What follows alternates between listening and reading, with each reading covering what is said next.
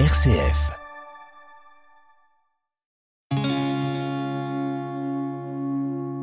RCF, le béaba du christianisme.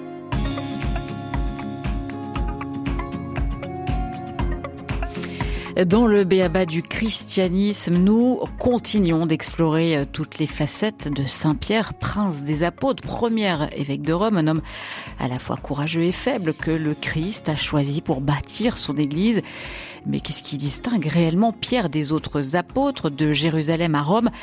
Dans quel contexte et comment Pierre parvient-il à annoncer la bonne nouvelle Sur quoi est fondé le pouvoir pontifical autour de Pierre On en parle avec l'historien Christophe Dickès. Il vient de publier Saint-Pierre, le mystère et l'évidence, c'est aux éditions Perrin. Le béaba du christianisme, Pauline de Torsiac. Christophe Dickès, bonjour. Bonjour Pauline.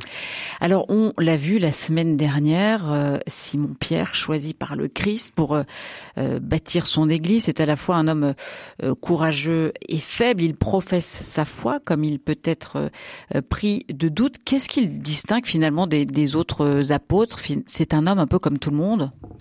Alors, c'est un homme comme tout le monde. Qu'est-ce qu'il distingue des autres apôtres? C'est très difficile à dire parce que, si vous voulez, on connaît très très peu euh, les autres apôtres. Euh, on a tendance souvent à opposer Saint Jean et Saint Pierre. Je pense qu'ils se complètent l'un et l'autre. Euh, on montre un Saint Pierre plus hésitant que Saint Jean. alors oui, Saint Jean est au pied de la croix, mais Saint Pierre n'est pas euh, ce personnage euh, qu'on décrit euh, le plus souvent, qui est en dessous ou en dessous, de Saint Jean. Moi, je pense qu'il. En tout cas, vous dites qu'il est le premier devant le, tombeau du Christ. Saint Pierre passe devant Saint Jean. mais en fait, c'est mais là aussi, c'est très intéressant, c'est-à-dire que Saint Jean court plus vite que Saint Pierre euh, parce qu'il est plus jeune, et euh, en revanche, il attend euh, que Saint Pierre arrive pour pouvoir rentrer. Et pourquoi? Pour des raisons liées au rite et au, au respect des morts, il n'ose pas Saint Jean rentrer dans le tombeau. Et c'est Saint Pierre qui lui ose rentrer dans le tombeau. pourquoi? Parce que il y avait une sorte d'interdiction sur le fait de pouvoir voir des cadavres de de, de, cette façon. Donc euh, Saint Pierre va au-delà de l'interdiction judaïque euh, sur euh, sur les cadavres et lui rentre dans le tombeau. Donc c'est un geste, alors que souvent on, on, on, voit ce geste comme une sorte de geste ecclésiologique. Non, c'est pas un geste ecclésiologique, c'est tout simplement lié à, à la loi juive. Donc, ça marque pas un, un, signe d'autorité de, sa part, en tout cas de, de primauté. C'est pas pour moi un signe d'autorité, mm. même si on peut le prendre comme un signe d'autorité. Euh, c'est un signe qui montre que, euh, au contraire, Saint Jean n'ose pas, tandis que Saint Pierre lui ose rentrer parce que euh, Marie Madeleine lui a dit que le tombeau était vide. Alors, Christophe Dickès, comment euh, s'organise la, première communauté chrétienne dans les temps qui vont suivre finalement le, la passion, la résurrection du Christ? Alors ça, c'est un aspect euh, des plus intéressants, si vous voulez, parce que on a l'impression, je n'invente rien, hein, il y a, d'excellents travaux qui ont été réalisés, notamment par Marie-Françoise Basselès, qui montrent bien le développement progressif de la communauté. Mais ce développement, si vous voulez, c'est pas du tout un développement triomphant. et d'ailleurs, la première épître de Pierre le montre bien. Il y a des moqueries, il y a euh, des persécutions, mais pas forcément des morts dans un premier temps. Non, il y a euh, toutes les situations, si je puis dire, et puis il y a surtout plusieurs euh, au sein du christianisme primitif. Généralement, on dit qu'il y a deux tendances principales. D'une part, les judéo-chrétiens, c'est-à-dire les juifs qui se sont convertis au christianisme et qui gardent comme un trésor la loi mosaïque. donc c'est la tendance de saint Jacques, le frère entre guillemets de Jésus, et puis il y a la tendance de Saint Paul euh, qui elle est tournée vers les gentils, c'est-à-dire vers les païens, vers ceux qui ne sont euh, pas juifs. Et il y a un conflit entre Saint Pierre et Saint Paul sur cette question, alors que on oublie euh, que Saint Pierre est le premier apôtre à baptiser un gentil, c'est le centurion Corneille qu'il baptise à Césarée.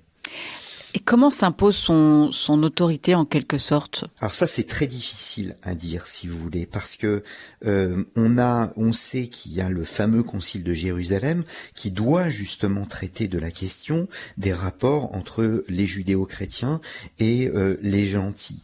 Et en fait l'idée c'est quoi? L'idée c'est Paul souhaite véritablement développer la parole auprès euh, des gentils. Ensuite, lors du concile, Pierre prend la parole et on comprend que ça ne lui pose pas de problème. Et enfin, Jacques, le frère de Jésus, qui avait une vraie autorité à Jérusalem, est bien conclu. Et ça, c'est une vraie question de savoir pourquoi euh, Jacques est le dernier à parler, comme si c'était lui qui avait le euh, dernier mot. Donc, on, est réduit à des à des hypothèses. Revanche, on a une certitude, c'est qu'il y a un conflit entre Saint Paul et Saint Pierre à Antioche. Et si Saint Pierre, si vous voulez, va contre Saint Paul, c'est tout simplement parce qu'il fait de la politique. Il veut éviter une séparation. Il veut éviter un schisme entre d'une part les judéo-chrétiens et d'autre part les gentils. Donc il déçoit Saint Paul, mais s'il déçoit Saint Paul, c'est pour éviter une rupture. Et ça, c'est absolument essentiel, si vous voulez, dans le pouvoir des papes. C'est-à-dire qu'un pape doit avoir peur des schismes, un pape doit être le, lien entre les différentes tendances qu'il peut y avoir au sein du christianisme. Et c'est exactement ce, rôle que joue Saint Pierre euh, dans les actes des apôtres. Et ça, j'ai trouvé ça très très beau euh, que de voir en fait, alors que euh, généralement on prend le parti de Saint Paul en disant bon bah voilà, il faut prendre le parti de Saint Paul parce que finalement l'avenir donnera raison à Paul. Oui, l'avenir donnera raison à Paul. Mais sur le moment, l'important était d'éviter une rupture au sein du christianisme euh, primitif, et c'est ce qu'a fait exactement Pierre. RCF, le béaba du christianisme. De Jérusalem à la Samarie jusqu'à Rome, Pierre euh, voyage, prend son bâton de pèlerin pour annoncer la bonne nouvelle. On en parle avec vous. Christophe Dickès, vous venez de publier Saint-Pierre, le mystère et l'évidence aux éditions Perrin. Saint-Pierre, il a un, gros défi, c'est celui à la fois de la mission, vous le disiez, et de l'unité dans un contexte pour le moins hostile.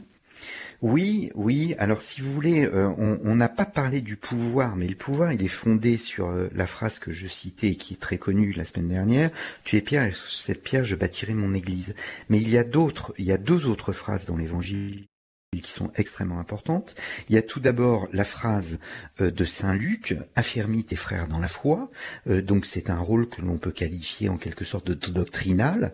Il est là pour transmettre la foi et euh, affermir ses frères dans, cette foi, premièrement. Et puis deuxièmement, il y a dans les, le dernier chapitre de Saint Jean le triple commandement de Jésus, paix mes brebis, paix mes brebis. C'est une mission de gouvernement et c'est un ordre en fait de Jésus et donc Saint Pierre joue ce rôle, il joue ce rôle dans le christianisme primitif. Il a du mal à Jérusalem parce que à Jérusalem, il y a toujours cette tendance judéo-chrétienne extrémiste qui veut respecter à la lettre les lois mosaïques et donc il est obligé euh, de partir de Jérusalem.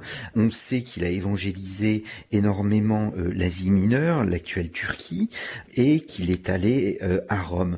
Alors ça avait été contesté par Luther, mais aujourd'hui il n'y a plus un, aucun historien sérieux qui conteste le fait que Saint-Pierre soit allé à Rome. Le vrai débat, c'est de savoir combien de fois il est allé à Rome. S'il n'y est allé qu'une fois, il y a plusieurs exégètes qui pensent qu'il est allé euh, vers la fin de sa vie à Rome, euh, quand d'autres, par exemple Monseigneur euh, Minrat, estiment que, un peu dans la lignée de Saint Jérôme, qu'il y est allé dès l'année 42, ceci jusqu'à sa mort en 64, mais de façon intermittente, c'est-à-dire qu'il s'y est est rendu à plusieurs reprises. Alors justement, euh, quelle place va-t-il jouer au sein des, communautés chrétiennes à Rome, euh, voilà, pour finir euh, finalement en martyr? Alors, qu'est-ce que l'on sait de sa place à Rome euh, Alors, c'est très difficile de savoir parce qu'on a très très peu d'éléments. On sait que euh, il a eu une mission de gouvernement. Euh, c'est Ignace d'Antioche qui le qui, le dit. Donc Ignace d'Antioche, c'est fin du premier, début du deuxième siècle. Et et j'allais dire, c'est à peu près tout. On sait que Clément Ier de Rome cite Saint Pierre et le fait qu'il ait été martyr à la suite de jalousie au sein de la communauté chrétienne, ce qui vous montre d'ailleurs que véritablement il y avait des tensions au sein des premières communautés chrétiennes, tensions qui ont amené jusqu'à la mort de Pierre. Donc vous voyez, c'est lourd, c'est lourd de sens. Il y a une organisation qui s'est mise en place avec des églises plus ou moins importantes et Rome a tout de suite eu cette place euh, qui était plus qu'une place d'honneur au sein de euh, du christianisme primitif. Mais ce n'est qu'après, si vous voulez, que euh, le, le pouvoir pontifical va se définir, va se construire, va se développer, ceci à travers le travail des pères de l'Église. Mais ce n'est pas parce que ce pouvoir est protéiforme, c'est-à-dire qu'il a plusieurs formes, que Pierre n'a pas la place qu'il doit avoir dans l'Église. Il a véritablement cette place de premier apôtre, et en tant que premier apôtre, eh bien, il y a une succession apostolique, et cette succession apostolique, elle se transmet à un autre. Chaque pape est successeur non pas d'un autre pape, mais il est successeur de Pierre directement. Finalement, Christophe Dickès, pour résumer, c'est à la fois euh, ce rôle de premier apôtre et ce, euh, cette fin tragique à Rome en martyr qui euh, fonde ce pouvoir pontifical? Oui, oui. Alors, si vous voulez, c'était une tradition qui disait que le tombeau de Pierre était à Rome, euh, mais cette certitude, on l'a eue véritablement par euh, des preuves scientifiques qu'au milieu du XXe siècle, à la suite des fouilles qui ont été réalisées sous le pontificat du pape Pie XII, et c'est une véritable aventure, si vous me permettez l'expression, à la Indiana Jones, où l'on voit, où, l'on fait des découvertes peu à peu. Euh, d'abord, on découvre la tombe de Pierre, puis ensuite on découvre une petite cavité où se trouvent des os, et ces os, on les fait analyser par des scientifiques, mais ces os n'ont pas pu être analysés euh, dans un premier temps parce qu'ils étaient considérés comme des os euh, surnuméraires, en fait. Ils ont été classés et posés dans une petite armoire. Ils sont restés là pendant dix ans, et ce n'est que des années plus tard qu'on a pu les analyser, les retrouver, ceci grâce à une personne qui s'appelle euh, Madame Guarducci, qui était italienne, et Madame Guarducci, donc, a été ce qu'on appelle l'inventeur ou l'inventrice des eaux de Saint-Pierre. L'inventrice en archéologie, c'est la personne qui trouve. Et elle a trouvé que les eaux de Pierre, qu'il y avait une très forte probabilité que les eaux retrouvées dans cette petite cavité euh, près du tombeau de Pierre étaient ceux euh, du, premier apôtre. Christophe Dickès, merci beaucoup. Je renvoie les auditeurs évidemment à votre biographie passionnante, Saint-Pierre, le mystère et l'évidence. C'est aux éditions Perrin, une bonne idée de cadeau à mettre au du sapin. Vous pouvez évidemment retrouver cette émission sur rcf.fr. À bientôt. Merci beaucoup.